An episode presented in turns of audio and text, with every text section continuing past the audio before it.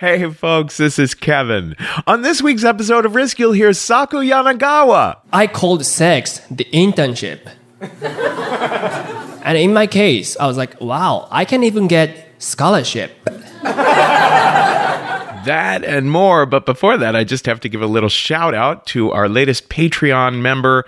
Oh, it's Avery Williams, who was on the podcast last week.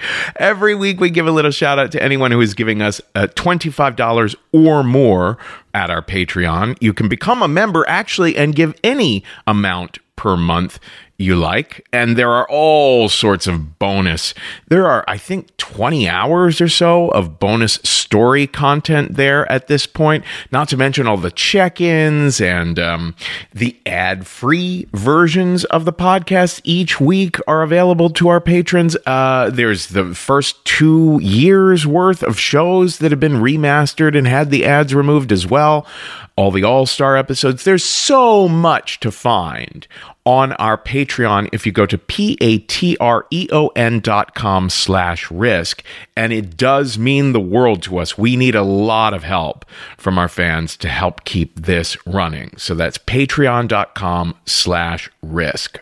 Also, you don't have time to be going to the post office. It's a hassle with traveling there and waiting in line and all that sort of thing. But with stamps.com, you get all the amazing services of the US Post Office right at your computer. You just use your computer to print official US postage 24 7 for any letter, any package, any class of mail, anywhere you want to send. With stamps.com, you get 5 cents off every first class stamp and up to 40% off of priority mail. It's a no brainer. No wonder over 700,000 small businesses already use stamps.com, including Risk and our school, The Story Studio. We've been using stamps.com for many years now, and we've always loved it. And right now, our listeners get a special offer that includes a four week trial plus free postage and a digital scale without any long term commitment. Just go to stamps.com, click on the microphone at the top of the homepage, and type in risk. That's stamps.com, enter risk. Now, here's the show.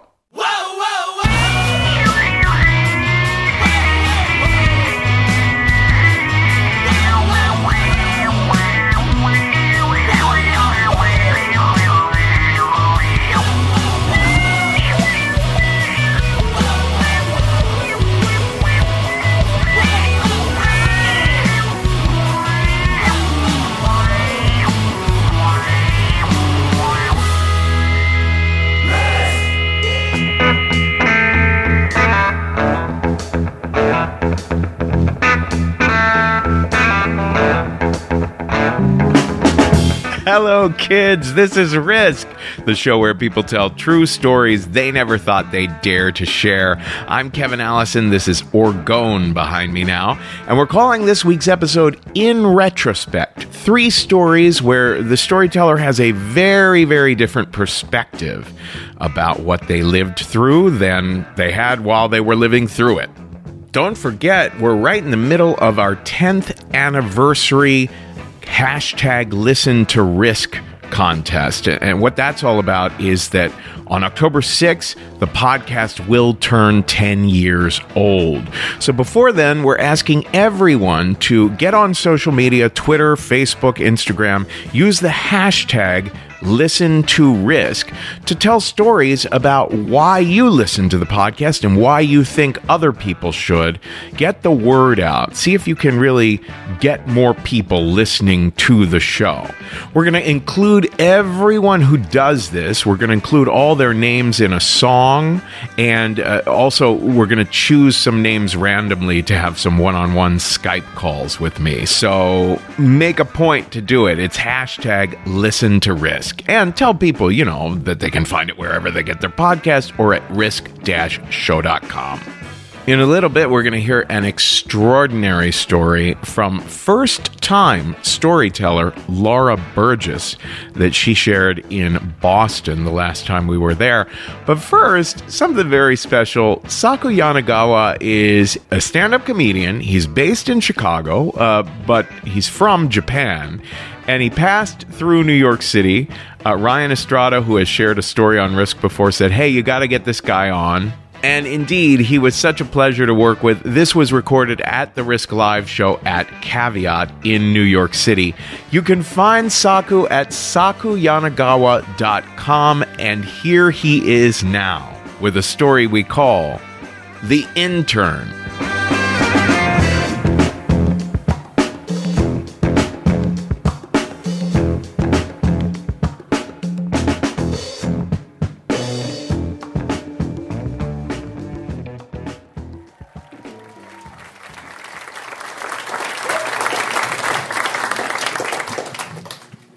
Hi, my name is Saku Yanagawa.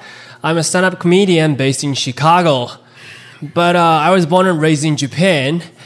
I'm so happy to be here and I want to talk about my life tonight. When I was younger, when I traveled, I made a rule to sleep as many women as I could. I called sex the internship. Because before getting married, and before getting hired, we can get knowledge, skill, and experience. And in my case, I was like, wow, I can even get scholarship. Because I'm a big fan of cougars. Um,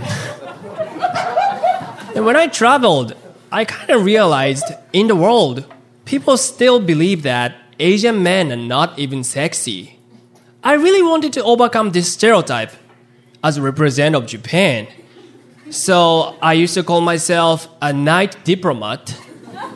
And I had a big map on the wall in my place, and I painted black when I was done. I was like, yep, Kazakhstan, done.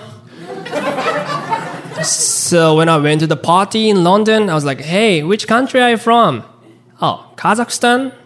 Actually, I already have your flag. I've been looking for Uzbekistani. Bye. I was stupid, but um, for example, I thought I would be the first Japanese guy and the last Japanese guy for her. So if her friend asked her, "Hey, how was Japanese man?" It means me. so all of Japanese men wish and hope on my shoulder. That's why I, I had to do my best for my nation. I still believe that I should get awarded by the government. but um, when I travel, I kind of realized to know the world means to know my own country first. Because I got asked so many questions about Japan, like, hey, how come Japanese people take a bow? How come Japanese people use chopstick? How come blah blah blah? But I couldn't answer correctly because I didn't know much about Japanese culture. It's my own culture though. So I decided to learn Japanese culture more. So since then, I focused on Japanese ladies. and four years ago, I was in the bar in Tokyo by myself. The bar was called Beat Lounge. The bar was really, really cool, and always there was good music. Um, next moment, a very beautiful lady came to the bar and sat down right next to me. I was like, wow, she's a combination of smart and sexy. And she looked a bit sad somehow. And I don't know why, but sad woman looks sexy to me. then she started talking to me like, hey, I love this song. Actually, I still remember Eric Clapton's Layla was being played. and I said, wow, I like it too. And she said, my ex-husband used to like the song. He used to play the guitar. I was like, oh, so you got divorced? She said, yeah, just a year ago. I was like, wow, I have a chance. um, so we started talking, and I realized she worked for the National Bank in Japan. She used to study in the University of Tokyo, which is like a Harvard of Japan. So I was so excited. And she looked excited too. She told me how this is the first time to laugh so hard like this in five years. Oh, I'm so happy. And when I'm happy, somehow I want ice cream. Can I order? I was like, yeah, go ahead, sure. And she ordered and ate ice cream really sexily. I thought it was stupid because it was unnatural, but at the same time, I was like, oh, I like it a lot. I can't take it anymore. It's time for internship. And I went to her place, and when I enter her room, I found so many pictures of her and her ex-husband, like wedding photo and maybe fancy restaurant with family and honeymoon photo because they're wearing a T-shirt which is said, "I love Hawaii." I felt a bit awkward, but at the same time, another Saku told me, "I don't care." So I went to bed and we started kissing, but suddenly she started crying. And she said, I'm sorry, I miss my husband. I'm sorry, this is the first time to bring a man since we got divorced. So I'm like, hey, I can imagine, but we gotta move. We gotta overcome, right? And said, yeah, you're right. So we carried on. then after internship, we like we were lying on the bed, listening to the music, and she just said, I love you. I was like, I'm sorry, what did you say? I love you. You made me feel all my pain has gone. Will you be my boyfriend? I was like, uh um, this is too fast. It's just internship. We just met today. I don't need your job offer yet. Then she started crying. I was like, "Hey, stop crying! Don't cry, right? You must be tired. You have, you you should sleep right now. You know, turn off the music and let's sleep. No more tears in heaven."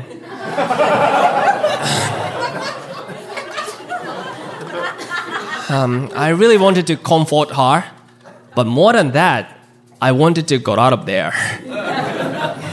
but fortunately, the next day was the day I was moving back to Chicago. So as soon as she fell asleep, I got dressed and got out silently. But in the plane to Chicago, I felt so bad because I couldn't forget about her sad face. It was like poppy in the rain. So I said to myself, Saku, be nice. Doing internship, it's not good if it is for your desire, right? Don't make any woman sad. Then since then, I stopped doing internship for six months. I lived like a monk without swiping right. um, but six months later, I went back to Tokyo for the gig, and somehow I wanted to go back to Beat Lounge. And I went back and drinking by myself, and a beautiful lady came to the bar and sat down right next to me. She was really beautiful, and she looked so happy. So we started talking immediately, and I realized we shared so many things in common. For example, we had same last name, Yanagawa, and she studied in my rival high school, and she used to live in Chicago for 10 years. So I asked her address, and I realized it was right next to my apartment. I was like, wow, that's perfect. Doing an internship with her is a gift from God. and she was pretty open for internship as well she told me about cheating. And she said, you know, cheating is not nice, not good, of course, in theory. But, you know, it's just like a car accident. When you got the driver's license, you didn't say, I'm gonna have an accident. But it sometimes happens. also, we drive Honda, Honda supercar, right? So we're really fast. NSX. So she said, it's time for internship. So I went to her place. I was so happy when I entered the room. It smells really good. Also, there's so many records and DVDs and no picture of her ex-husband. Perfect. so we did internship. That was really, really amazing. It was the best one. I was like, wow, internship should be like that. So after internship, she asked me to stay there. Then I didn't want to go home either. So we're lying on the bed and we talked so many things like memory in Chicago, her favorite music, her favorite movie. It was really good. And then we talked about our name too. And I said, actually, our last name Yanagawa is rare, but Saku is also rare because I've never met any Saku. But my family has more rare name actually, especially my grandpa. His name is Sozo, which means creation in Japan, and he is a successful writer. He said, What? Sozo Yanagawa, the famous writer? Oh my god, I was like, oh, so you know him? Have you ever read his book? He said, no, I mean, yeah, he's my relative. My relative. I was like, what? Yeah, my sister married his son, who is your uncle. I was like, Oh my fucking god. that was my first time I said, Oh my fucking god in my life. And she said, um, God has nothing to do with this. um, but um, uh, we, we were like, Can we keep it secret? Yeah, because he's still alive. If he dies, you're gonna come to his funeral, right? We're gonna be awkward. We can't. She said, Yeah, can we practice? Can we act? I was like, Hey, I've been studying method acting in university. And so I can I can even coach you. So we practiced. But after practice, um, she suddenly said to me, Hey boy, um, this is my advice. Don't sleep with a woman unless you wanna know her deeply. It woke me up. I felt a sudden change in my heart.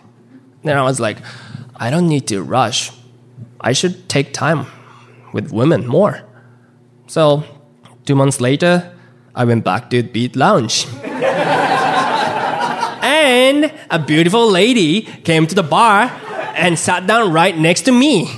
She was really beautiful, actually. Uh, I liked her black long hair and her beautiful eyes, and her white blouse looked good on her. But everything was different at that time because I couldn't talk to her from me. So she didn't talk to me either.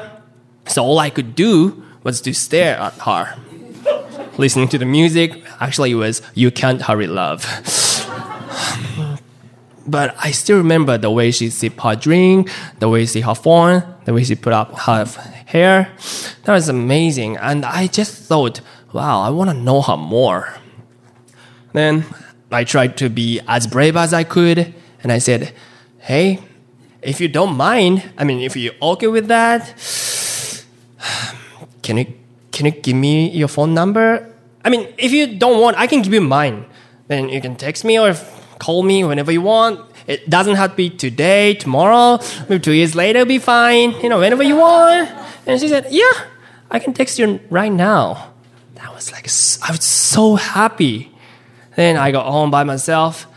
Then I was so happy, but at the same time, I was so nervous because I really wanted to ask her out on a date. So I was like, please, God, please help me, God. I've been cussing you a lot. I'm so sorry, but this time, please help me. Then I sent her, um, do you want to go watch La La Land with me? and she said, sure. So we went to the movie and, you know, we, went, we talked so many things and we went to so many places without doing internship. Yeah, that was amazing. And two months later, she became my girlfriend. Yeah, thank you.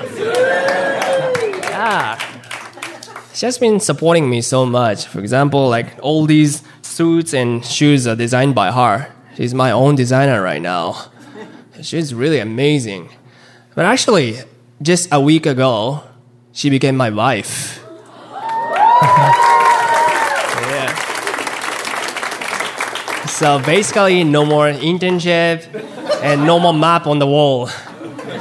But I really want to thank all of companies which I did internship for.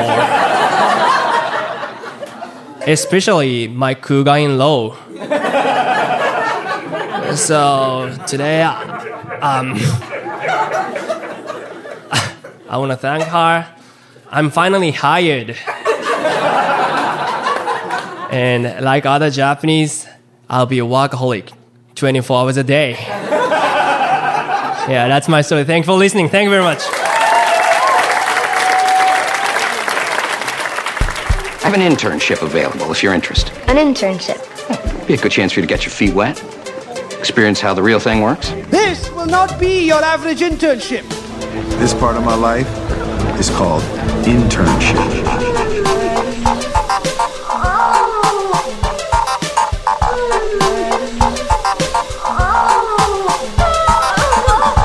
No.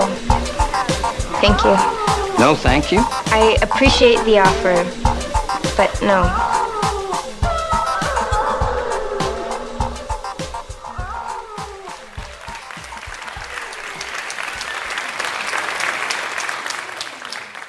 So, um, my dad's name is Jeff. He is a gorgeous, gorgeous man. He has these beautiful uh, ringlet curls, and uh, sometimes he lets them grow long enough where my sister Sarah and I will climb up behind him on the couch and we'll buckle barrettes into them.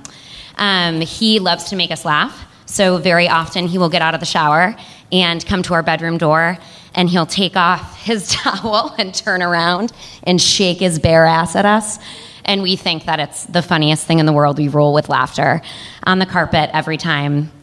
Um, there's a lot of nights where I can't sleep, and neither can he. So I will crawl out of bed and I will walk down the hallway with my blanket bunk dragging behind me, and he'll make uh, room for me on the couch and we'll sit there and we'll watch reruns of Roseanne together, much to my mother's dismay at 3:30 in the morning. Um, I will never, ever, ever forget my first day of kindergarten. I am petrified of, of new people. I am petrified of my teachers. I'm petrified to leave my parents for the first time. Um, and we're sitting at my mother's grandmother's old wooden antique table. It's got extra leaflets on it, you know, so you can extend it and have all your family over. And it's got these very uh, big, intricate claw feet.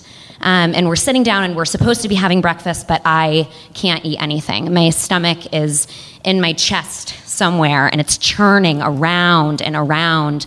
And always, when I get this feeling, when I'm nervous like this, um, I have the sensation that I have to go to the bathroom, I have to pee, uh, which is a new skill that I learned a year ago on the Big Girl Potty. And I remember telling my parents, I don't want to go. I don't, I don't think I'm, I don't think kindergarten's for me. I don't want to go. I'd rather just stay here and watch Disney movies with my, with my father all day. And I remember him looking at me and he said, Laura, if you do one thing today, I want you to make a new friend at school. And suddenly, this fear of kindergarten morphs into this greater fear of disappointing my wonderful father. But my resolve triples because there's no way, even in my five year old head, that I'm going to fuck this one up. So, all the way uh, down our street as he's walking me to the school bus, uh, we're kicking the same rock all the way down, and we're going over my kindergarten teacher's name, Mrs. D'Annunzio, Mrs. D'Annunzio, Mrs. D'Annunzio. And he kisses me and he puts me on the bus. He waves goodbye in his, you know, green shirt and his Levi's until I can't see him anymore. And I know that he's going to be there when I get back. And that is the very safety net I need to propel me through the rest of the day um, and to get me through this very difficult task at hand. So I get to my kindergarten classroom and I say hello to Mrs. D'Annunzio, and I don't miss a beat. And I walk up to two girls who are standing at a kitchenette set, and I say, Hi, my name is Laura, and my daddy wants me to make a friend today. Will you be my friend? And God bless Corey and Allison because they said yes. Um, and I cannot wait to go home and tell my father about this. And that is one of the most pivotal moments, I swear, in my life. Uh, five years old, that is when I became an extrovert and when I knew that I liked people. So my father is also very musical. Um, he's self taught on the piano, and very often, him and my uncles, uh, my uncle Scott, my uncle Chucky, his brothers, they'll stand around and they'll sing um, The Way It Is by Bruce Hornsby. And the smoke from their cigarettes will kind of float up to the ceiling with the music, and they'll sip on their Miller Lites and they'll laugh. And my father always makes up these amazing songs. Our favorite one is I've Got a Girlfriend. Her name is insert daughter's name here, Laura. She is shiny and new. We're on vacation in Kenny Kennebunkport. She's my little Ninkadoo. So he has all these fun names for us as well, in case you didn't know what a Ninkadoo was. I ran the Boston Marathon in 2016 for Joslin Diabetes Center. And thank you. Uh, I lost a toenail that day. Thank you. Thank you. Um, when I um, when I ran, I asked the girls at Wellesley College in the Scream Tunnel at mile 13, for you, those of you who are familiar with the Boston Marathon route, um, to make me a sign. And on that sign, I requested that they put "Go Ninkadoo Go," which was so wonderful for me to be able to see there. You know, halfway through through that marathon, that was really nice. So I don't know it yet, uh, but my dad is pretty sick He um, he's a very brittle type one diabetic, and he has had a lot of heart attacks. Most of which I only remember as trips to the Berkshire Medical Center gift shop for toys when we go to visit him in the hospital. As sick as I don't know that my father is, uh, he's very very strong. I am five years old and I have done something wrong. I have ripped a hole in one of the stuffed animals that my oldest sister has. And that particular stuffed animal was given to her by her godmother, who is my father's oldest sister. And he is livid when my sister, the tattletale, lets him know what I've done. I know I'm in for it. I am cowering in my bedroom, and he is coming for me. And I can hear him yelling, storming through the house Laura, where are you? Where are you? And I hear him rip open the door, and he pulls me from the corner where I am, and we end up across the room on the wall. And he lifts me with one hand, the neck of my little mermaid nightgown twisted in his fist, and he beats me repeatedly with his other hand over and over again. And I am screaming and crying and begging him to stop. And I don't know when she gets there, but my mother is on her knees next to him, clawing at his jeans, begging him, Jeff, stop hitting her, stop hurting her. You have to stop. You're hurting her. And she is trying so hard, but she cannot get him to stop. And I don't lose consciousness, but I also don't remember when the abuse stops. My face is covered in bruises, and I have a big, fat, bloody lip. Uh, but I think that's pretty cool because I'm five and I can't wait to go to school on Monday and let my friends see that. So it's months later, and I am in the same room uh, where this beating took place, and I'm just opening my eyes from sleep. It's June 27th of 1994, and I am now six years old. And I peer over the railing on uh, the top bunk uh, because I hear something. I hear somebody. Somebody is crying. Um, and I look down, and there is my beautiful mother sitting in a lone kitchen chair in the middle of the room and she's just waiting for me to stop dreaming. And she looks up at me and she says, Baby, come down here, come down here. And so I, I climb down the bunk and I climb up into her lap and I'm staring at her and I say, Mommy, what's wrong? And she says, Honey, your daddy is your daddy died. He's he's dead. He's not here anymore and we're not gonna see him anymore. And I am so confused. I I don't, I don't know what died means. I don't know what death means. As she tries to explain to me what this situation will bring, it starts to sink in. And I can't breathe. I can't, I can't talk. I can't cry. Grief the size of an apple just stuck in your throat will do that to you. It, it, keeps you from being able to express the things that you so greatly need to express, even as a six year old. So she and I just sit there together and we hold each other in that chair. Eventually, we get to the point where our faces are soaked and we just we can't tell whose tears belong to who anymore. The line for my father's week was four blocks long. It, it was the biggest turnout that Derry Funeral Home has ever seen to date. People loved this man. I loved this man. There were people, you know, lined up as far as the eye could see, all dressed in black.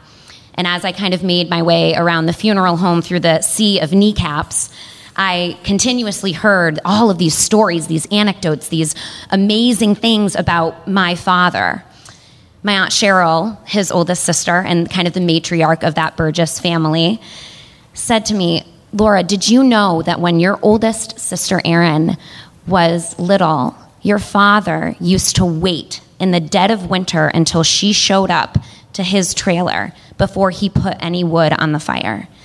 He didn't want to run out, and he wanted to make sure that she would be warm. So he sat there and he froze he loved you guys so much, and he was such a great, great, great man. I have my father's curly hair and um, his sense of humor. I also have, you know, my ever competing memories of him. All of the the spankings, the slappings, the beatings, the anger kind of flow in and out uh, with all of the greater things that I remember about him. But I'm still really grappling with who he, you know, who he actually was. A lot of people will ask me when they find out that my father died at such a young age, "Oh my gosh, I'm so sorry. You know, do you remember him at all?" And I always say, yeah, of course I remember him, uh, but I never ever know what version it is of him that they want to know about. Are you the dad who rocked me to sleep as a little baby? Are you, you know, the dad who was so quick with your anger and so quick to take it out on your youngest child? Uh, were you the dad who championed me at the top of that water slide at the hotel room in Maine, my chubby little legs shaking from fear at the top of the ladder? I'm in a, a cross backed white bathing suit with a little frill around the waist, and you are in your red and blue blocked swim shorts looking up at me saying, Monkey, you have to jump. You can do it. You have to let go. You're going to love it. Just do it. Are you the dad whose arms caught me repeatedly after I went down that water slide again and again and again because you were right? I loved it. Or are you the dad whose hands caught around my neck in my room that night? What I'm finding out is that uh, he was both of these things, right? He was both. He will always be both of those things, but the why is really um, difficult. You know, why did you hit me? Why did you hurt me? Why were you hurting? Was it because you didn't want to have children? I remember uh, talking to my mother. I was in college, and at this point, I was just building up enough courage to really start to discuss these things that had happened, you know, in my past, because um, I know it was really painful for her too. And I was talking to her in the driveway of the home that we grew up in in uh, Lee, Massachusetts, and we'd just gotten done shopping at the Prime Outlets. She looked at me and she was crying, and she said, "Laura." We knew your dad was going to die before we even had children we knew he would not be here to watch you guys grow up. He was really sick. Um, my mom's a nurse, so she kind of went more into detail with it. All of the heart attacks that he had had had left his heart functioning at 30% ejection fraction, so hardly not at all. And the doctors told him, you know, Jeff, you aren't going to make it. You're not going to make it long enough to see children grow up. I can't imagine what that news must have felt like for him. He didn't want to have kids. He didn't want to, but my mother insisted. She insisted, Jeff, we have to have children. We have to leave this world a better place than we found it. And he submitted and he agreed. And she tells us that he, he didn't regret it, that he loved us as soon as he saw us. And I do wonder, I wonder all the time, you know, am I making the world a better place? Are you proud of me, right? Are you are you looking at me and you and you see me as an adult? Are you happy about my accomplishments? That i'm kind that i'm funny that i love people um, that i'm genuine? You know all of these things that i'm hoping for. I remember speaking with my sister recently. We were in connecticut and i was you know telling her aloud you know i I recently broke off a wedding with a wonderful man, and so I, I often think, you know, is is that the reason? Is my dad the reason? Is five year old me the reason? Is my father the reason that the string of boyfriends that I met before this wonderful man were emotionally abusive, physically abusive, that I just could not find enough self respect in me to, to pick somebody good. And when I finally found somebody good, I turned him away because maybe I can't accept that kind of love. Um, so we're having these conversations, and I wonder aloud to her, you know, Sarah, do you think that mom and dad would still be married if he were here today? Would they still be together? And she looked at me from the driver's side and she said, Laura, no. Mom was going to leave dad the night before he died. She'd already made the decision. She needed to leave. She needed to get out and she needed to keep us safe. And so she was on her knees begging God for a sign that that was the right answer. And then she never had to make the decision because when the sun came up the next morning, he was gone. The bottom line is there's never really a resolution, right? There's never really a resolution when somebody is dead. You can't ask them the questions that you want to ask them, and they can't answer. And they also can't tell you that they're sorry. And that's just the way it is. Thank you.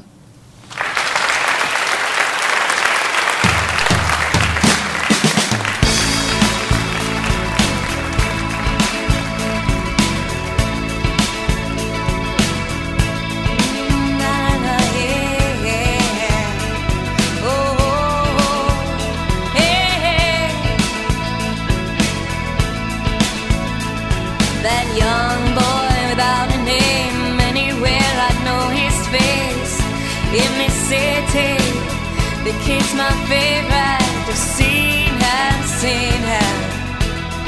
I see him every day.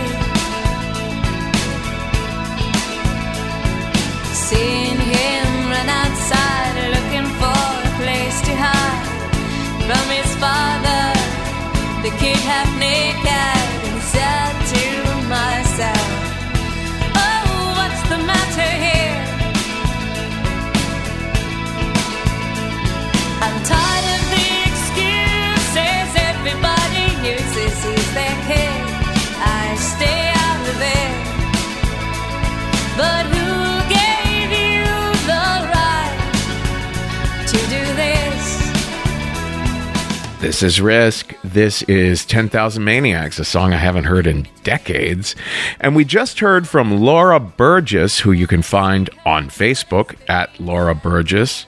You might not have guessed that Laura was a first time storyteller there, but listen, if you listen to the end hosting of the podcast each week where I list where we're coming next, you might hear your city mentioned or someplace, you know, within a couple hours of you and think, well, I, I've never done this before, but I know Risk workshops with people. They, they coach people and help people prepare. So go to risk-show.com slash submissions and pitch us your stories.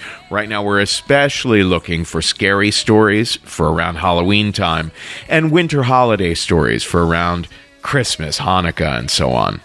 Before Laura, we heard a little interstitial by our episode editor, Jeff Barr. Now, our final story on this week's episode is really extraordinary. This was shared at our Los Angeles show hmm, a little over a year ago by Shayna Hooker, who you can find on Instagram at ShaynanAgains. This is one of those live theater moments that happens on Risk where, you know, something is just very raw and real and in the moment. And it's intense. It's an intense story about an abusive situation. And we're very honored that Shayna shared it with us. Here she is now. This is Shayna Williams live at the Risk Show in Los Angeles with a story we call Never Again.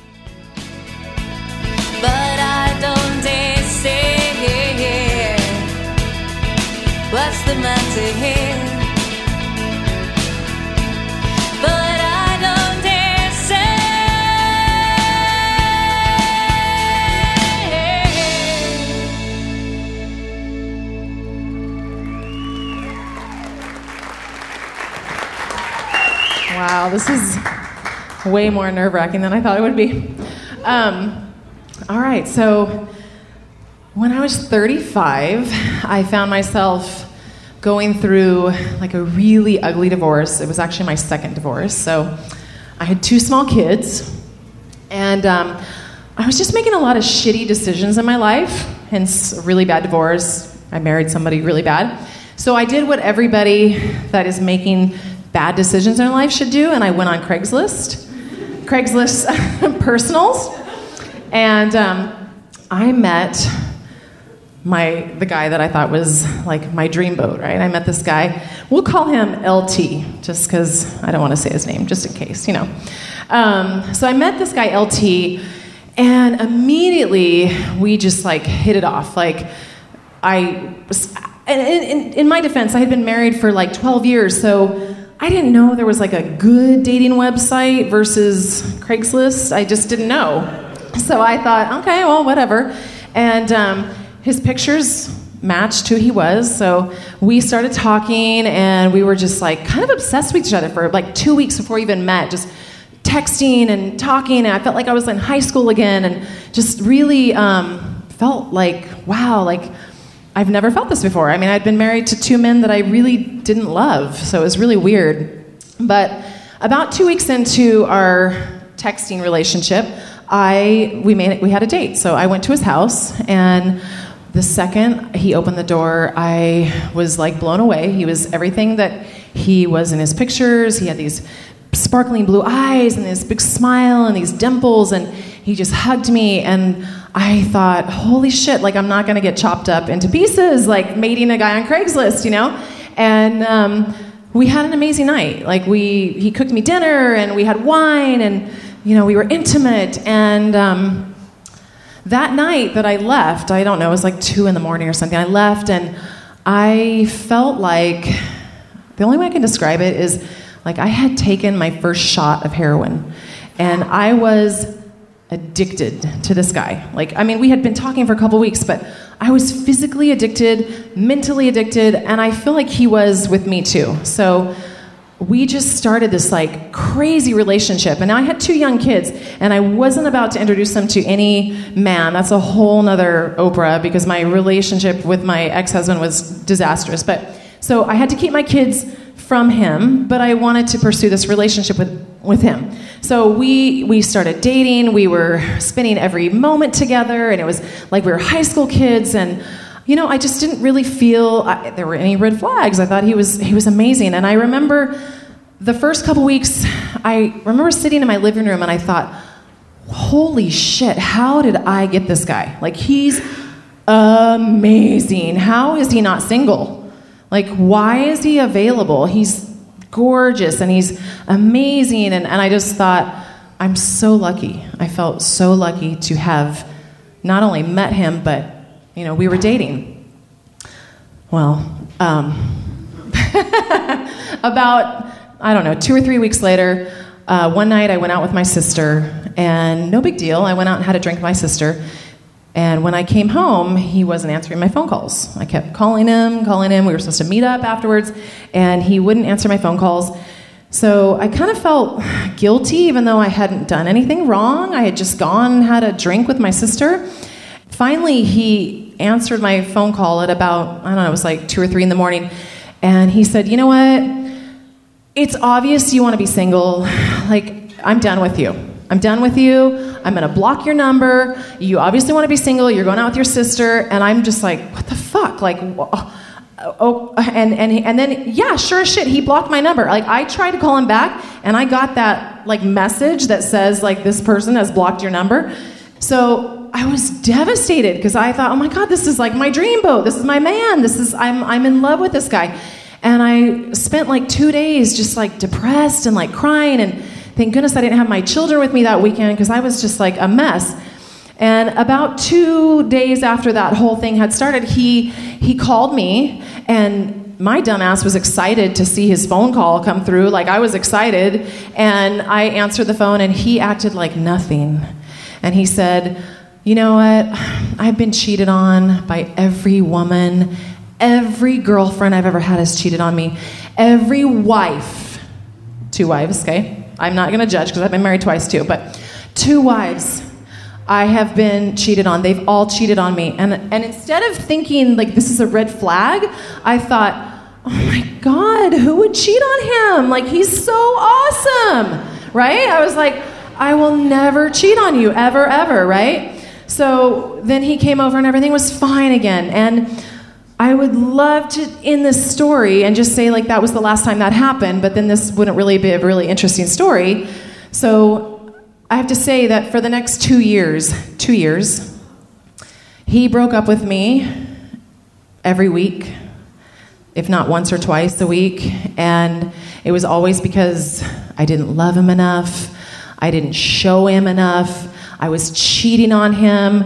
Um, he would go into these rages. He would call me horrible names. I was a whore. I was a slut. I was a I was fucking ugly. I stunk. I mean, he he went below the belt. Like he would just and and in my again in my I would sit there and say, okay, I, I need to love him more. I need to I need to be a better girlfriend. And I kept blaming myself. You know, I never thought he was fucking crazy. I just thought I'm just not being a good enough girlfriend. I've been married. I don't know what it's like to date anymore. And I loved him. I mean, to be fair, I loved him. So things started getting really bad. I mean, he had broke about six of my phones. He thought I was cheating on him. He would tell me that every girl that would text me that I had changed the name and it was actually a guy texting me. I'm not that smart. I wouldn't have thought of that. But um, I mean, I'm really smart, but I wouldn't have thought of that. And um, it got really bad, really bad one night, and we went to dinner. And he was accusing me of sleeping with a friend of mine, like an old friend of mine, like from, you know, like junior high. And, and I, I don't even know what brought it up. And I just, I just says, no, I didn't. And he, he wouldn't let it go. He just kept saying, I know you fucked him. I know you fucked him. And finally, I just, I was like, I'm done. I got up, I went out to my car. I said, I'm not doing this anymore. And shortly, he followed me out, and I got in the car with him. And we were driving, but he still wouldn't let it go. He was like, I know you fucked him. And, and, and I'm thinking, well, what, what if I did? I mean, I didn't. But so finally, I just wanted to shut him up. So I said, Yeah, I fucked him. Okay, what do you want? What do you want me to do? And holy crap, he looked at me like he was going to kill me. And he pulled the car over on the freeway and he slammed on the brakes and he leaned over and he undid my seatbelt and he opened the door and he shoved me out on the freeway.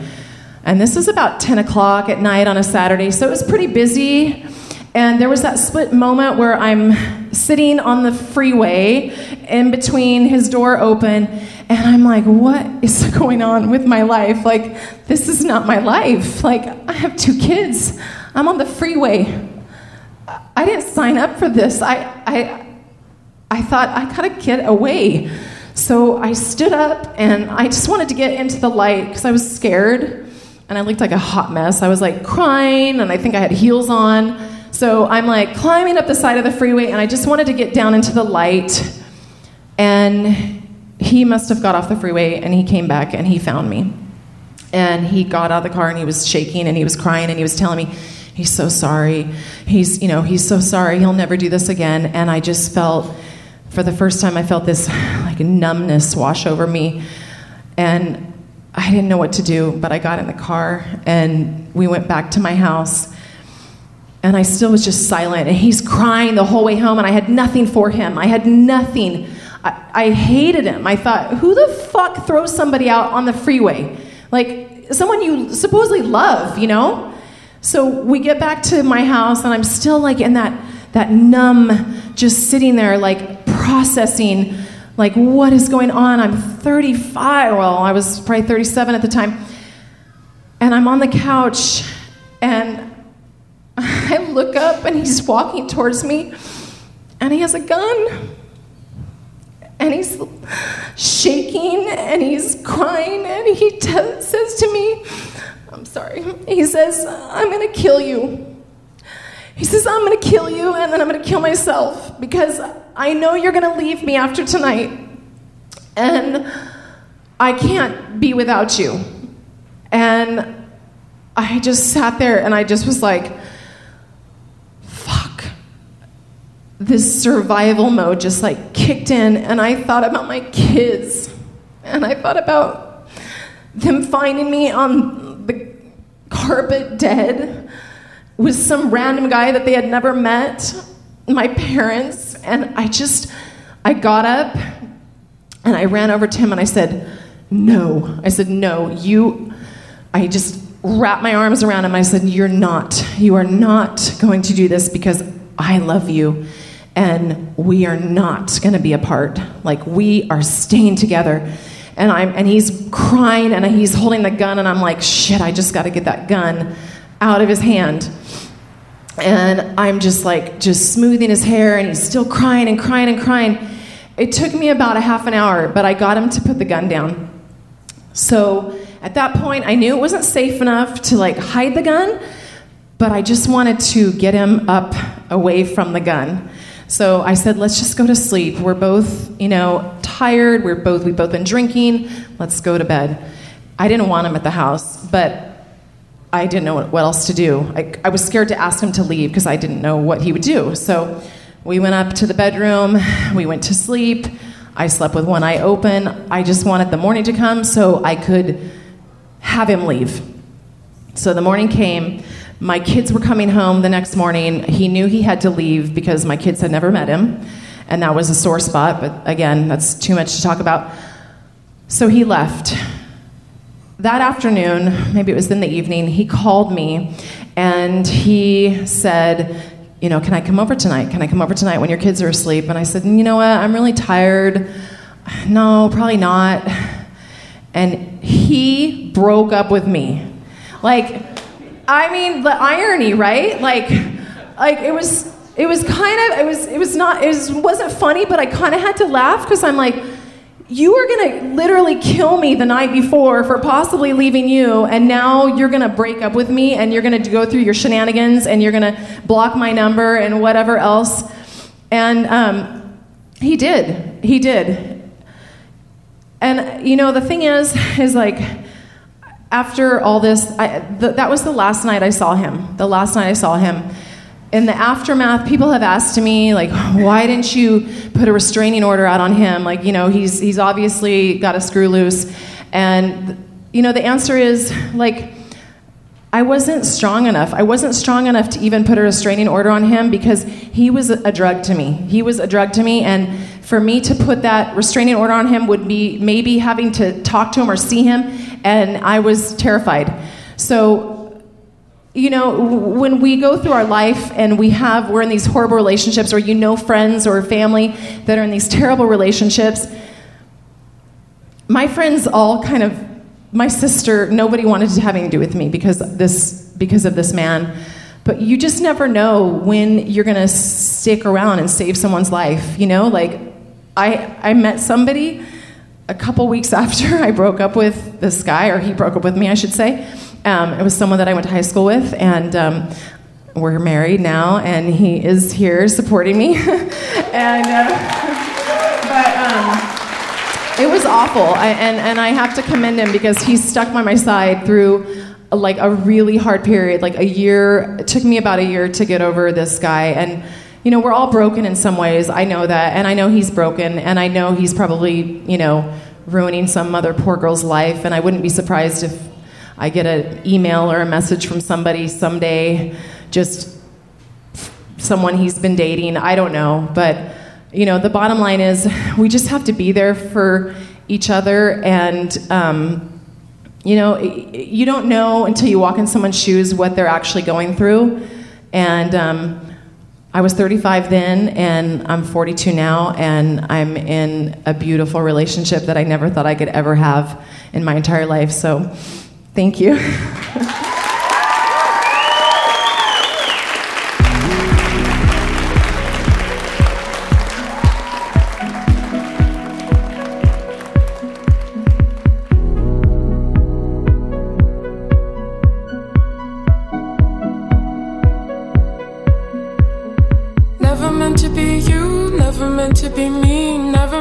meant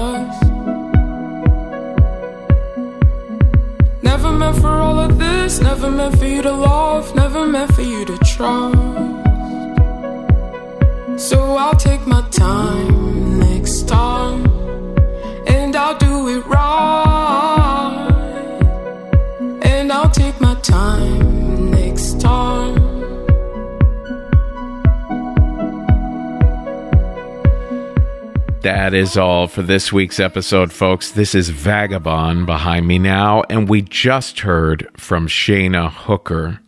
And don't forget, we want those scary story pitches. We want you to think, does your mother have a scary story pitch? Does your, you know, ex wife have a great scary story to share with us? Is there one you have somehow never thought to share with us? Go to risk show.com slash submissions. You know, anything like ghost stories or knife wielding maniac stories or psychological thriller type, you know, horror movie kind of stuff. We're looking for our Halloween episode. So send scary story pitches to risk-show.com slash submissions. All the information is there on how to pitch us. And don't forget, we teach storytelling at thestorystudio.org, including corporate workshops. You could get a storytelling workshop for your staff to better your communication around the office. That's at thestorystudio.org. Also, you can always find information about where Risk is appearing live next at risk-show.com slash tour. Folks, today's the day. Take a risk. Really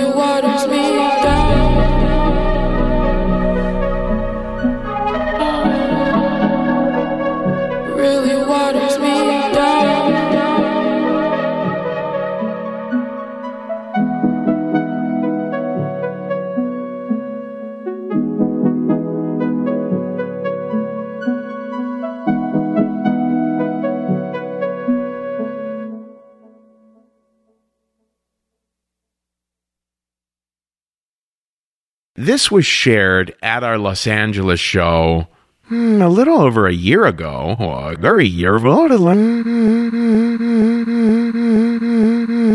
A little one, and a little, a little, and a little over a little over a little over a year ago. A very year ago. A little over a year ago.